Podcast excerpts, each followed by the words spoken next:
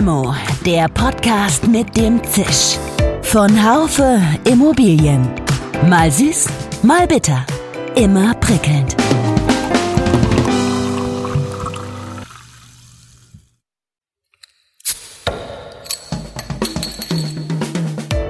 Limo, der Podcast mit dem Zisch.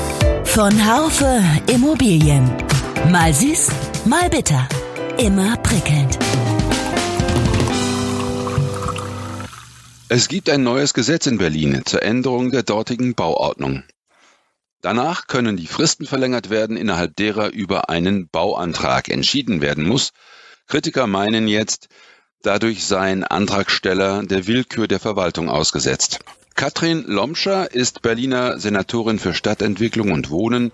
Ich spreche mit ihr über das neue Gesetz, über die Situation in den Bezirken, die zögerliche Bearbeitung von Bauanträgen und über das leidige Thema der IT-Ausstattung der Verwaltung im Homeoffice.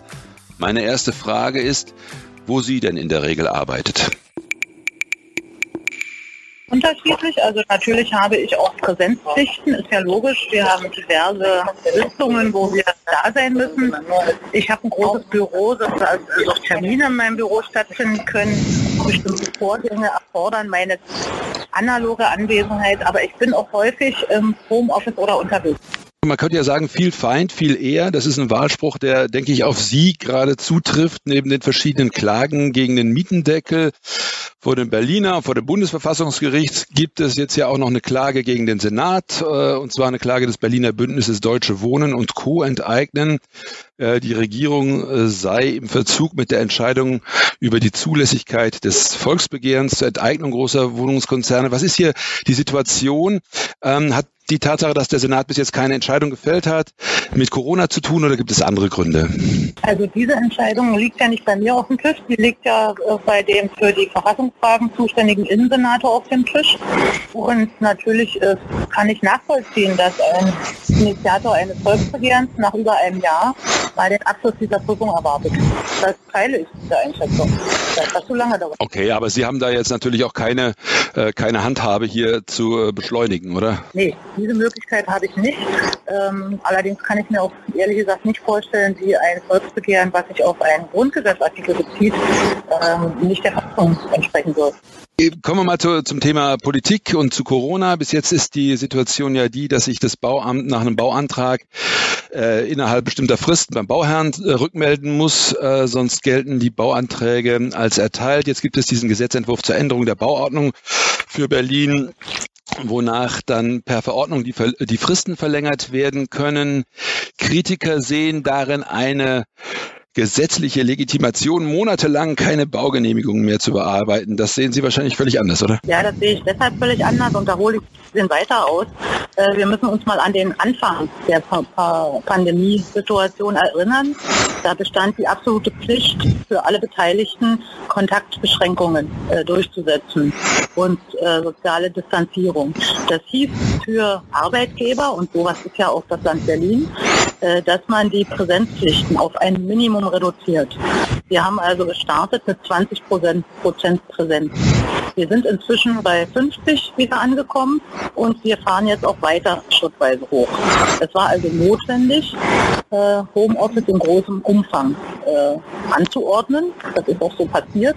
Und natürlich führt das auch zu Verzögerungen bei behördlichen Abstimmungsverfahren. Das kann gar nicht anders sein.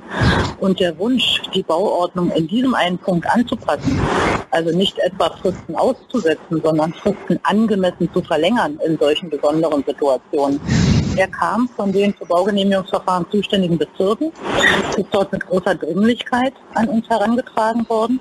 Und deswegen haben wir dieses Gesetzesvorhaben in sehr kurzer Zeit auch zu Ende gebracht. Das Gesetz ist also inzwischen beschlossen. Es ist auch im Gesetz- und Verordnungsblatt veröffentlicht.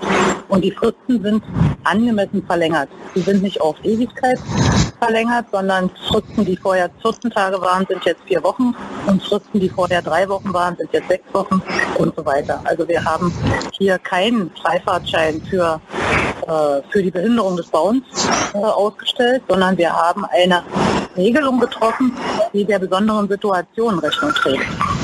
Das heißt, äh, dieser Vorwurf, äh, Bauherren werden jetzt der Willkür der Verwaltung ausgeliefert, also der ist ja damit ad absurdum geführt.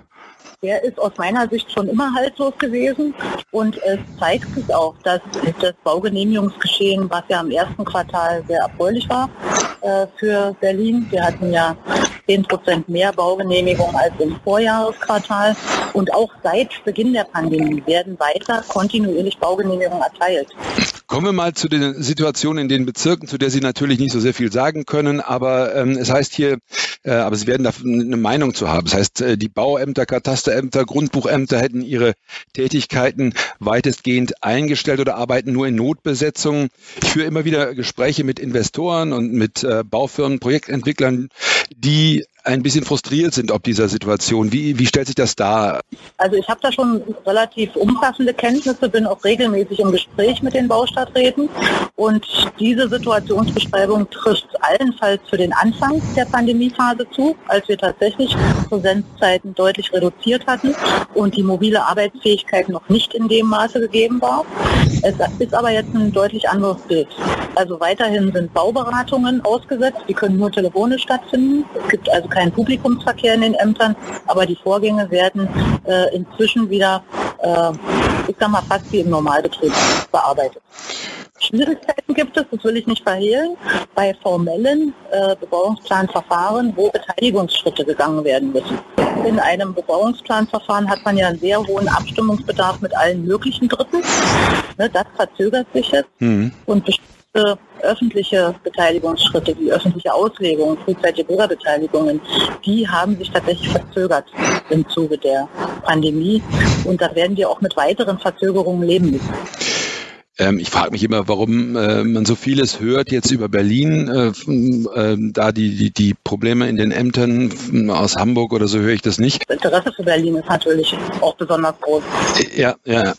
Ähm, kommen wir mal zum äh, baupolitischen Sprecher der äh, CDU-CSU-Bundestagsfraktion ähm, und dem Landeschef der Berliner CDU, Kai Wegner, der äh, in einem Interview vor kurzem ein paar Defizite der Berliner Verwaltung im Homeoffice angesprochen hatte, äh, sagte also, die Beschäftigten hätten gar keine Möglichkeit, Homeoffice zu machen, weil die Infrastruktur nicht gegeben sei.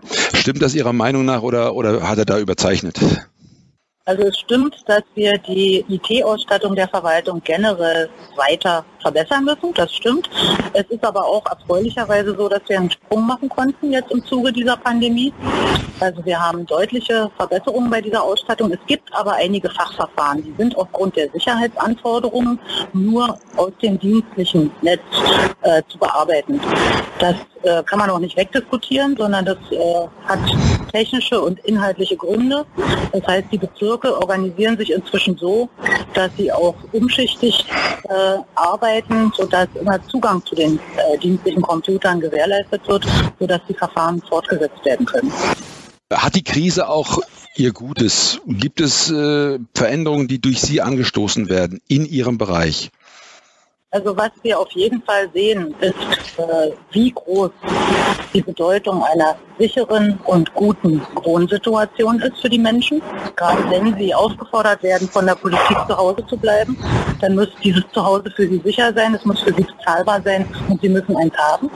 Und ich glaube, äh, in der Zukunft wird also die Sicherung der sozialen Wohnraumversorgung als politisches Thema an Bedeutung weiter gewinnen. Und was man natürlich für die Stadtentwicklung generell sagen kann, äh, dadurch, dass sich auch äh, das Arbeitsleben und das gesellschaftliche Leben verändert, ne? also Stichwort Verkehrswende, Stichwort äh, mobiles Arbeiten, kriegen wir natürlich Impulse für die Entwicklung künftiger Neubauvorhaben, die uns letztlich darin bestätigen, dass wir, wenn wir auf gemischte Strukturen setzen, wenn wir auf kurze Wege setzen, wenn wir auf äh, multifunktional äh, ausgerichtete Gebäude setzen, dass wir da auf dem richtigen Weg sind.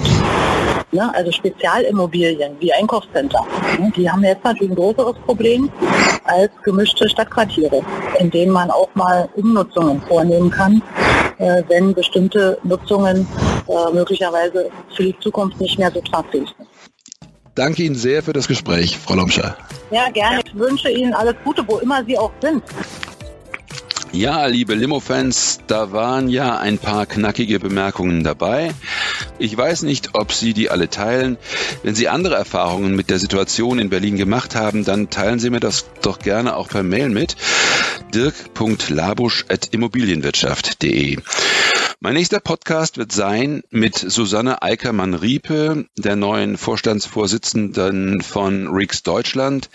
Ich werde sie fragen über ihre Ziele und Projekte, über Frauenquoten und nicht zuletzt auch über die Bedeutung des Brexit für die Rix.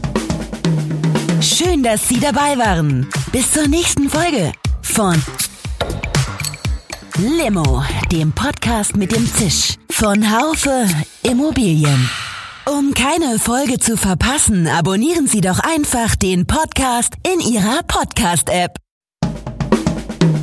Schön, dass Sie dabei waren. Bis zur nächsten Folge von Limo, dem Podcast mit dem Zisch von Haufe Immobilien.